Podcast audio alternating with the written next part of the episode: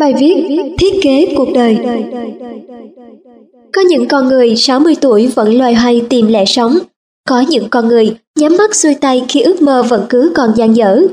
Có những con người một ngày sống là một ngày vui, buổi tối trước khi ngủ, nhìn lại một ngày, họ mỉm cười và giấc ngủ đến với họ thật bình yên.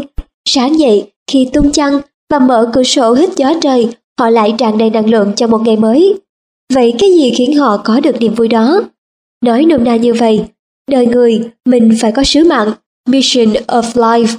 Mình sinh ra trên trái đất này, rồi khi mình chết đi, điều gì khiến mình hạnh phúc nhất khi đạt được? Đó chính là mission của cuộc đời. Các bạn chọn mission đời mình là một nhà giáo dục, thì con đường mình đi phải là con đường giáo dục, dù có lúc muốn buông xuôi. Đừng nghe lời rủ rê của người khác mà đi buông hay làm nghề khác, ngay cả đi buông thành công thì mình cũng thấy số tiền mình kiếm được chẳng ý nghĩa gì bạn chỉ hạnh phúc khi thấy học trò mình thành đạt, biển rộng trời cao vẫy vùng.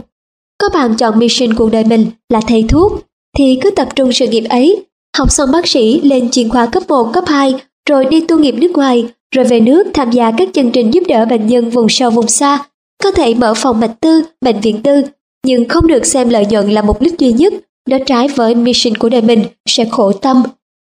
Các bạn chọn mission đời mình là một thầy tu, thì hãy thật bình yên trong trái tim, tốt đời đẹp đạo. Nếu chọn là một nhà khoa học, hãy khoác chiếc áo blues vào và gắn bó với phòng thí nghiệm nhiều hơn ở quán cà phê hay vũ trường. Các bạn chọn mission đời mình là một nhà doanh nghiệp, thì thông thoáng, hào sản, bao dung để làm một doanh nhân lớn. Tony có một người bạn, mặc dù xác định mission đời mình là làm chủ doanh nghiệp, nhưng học thạc sĩ cũng đi, học tiến sĩ cũng tham gia luôn, rồi lúc thì giảng dạy, lúc thì làm thuê tập đoàn nước ngoài này, rồi lại đi du học, rồi dự định ở lại nước ngoài, rồi thấy không ổn rồi lại trở về. 60 tuổi mà mọi thứ đều dang dở, nhiều người ngoài nhìn vào ai cũng khen anh thành đạt, nhưng anh thì chẳng hài lòng vì anh đã thiết kế sai cuộc đời của mình, không đủ bản lĩnh để từ chối cơ hội, không dám rẽ ngang để đi đúng mission của cuộc đời mình. Lúc anh định mở chuỗi cửa hàng phở thì một tập đoàn nước ngoài mời anh làm với mức lương quá cao, anh lại tiếc là đi làm cho nước ngoài.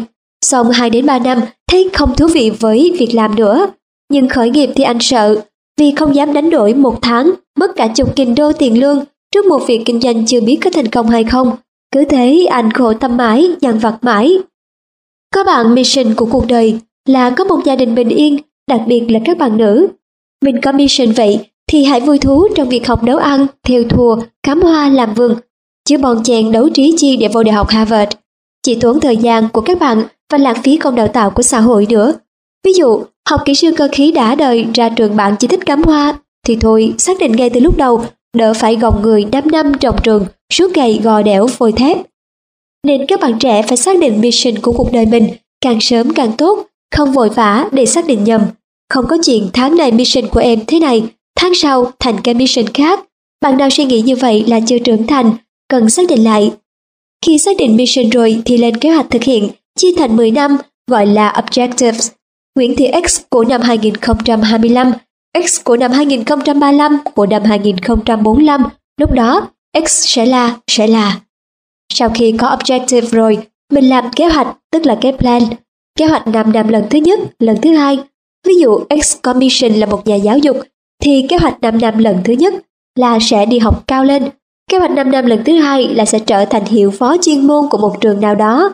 Rồi X của năm 2055 là trở thành nhà giáo nhân dân mặc áo dài đỏ ngồi trên cao để học trò tới mừng thượng thọ. Kế hoạch 5 năm sau khi mình lập xong, mình chia thành các target từng năm một, tức các cột mốc năm với chỉ tiêu cụ thể mình phải hoàn thành. Đến hết năm 2015, mình phải học để có bằng TOEFL 100, phải đi được hai nước, phải giúp được bao nhiêu người, phải có trong account là X đồng. Tony có anh bạn, mission của anh ấy là cô gái. Cha mẹ để lại tài sản nhiều quá nên anh chỉ sung sướng khi có nhiều người yêu. Anh đã nói với Tony như vậy. Tony, mission of my life là một cả Dontrian phiêu bạc. Đến lúc 80 tuổi, mục tiêu là có 100 nhân tình tôi mới nhắm mắt xuôi tay được. Giờ tôi đã 40 và đã có được 20 nhân tình rồi. Vậy thì trong năm 2015 này, tôi phải kiếm cho được bao nhiêu người đẹp để hoàn thành target?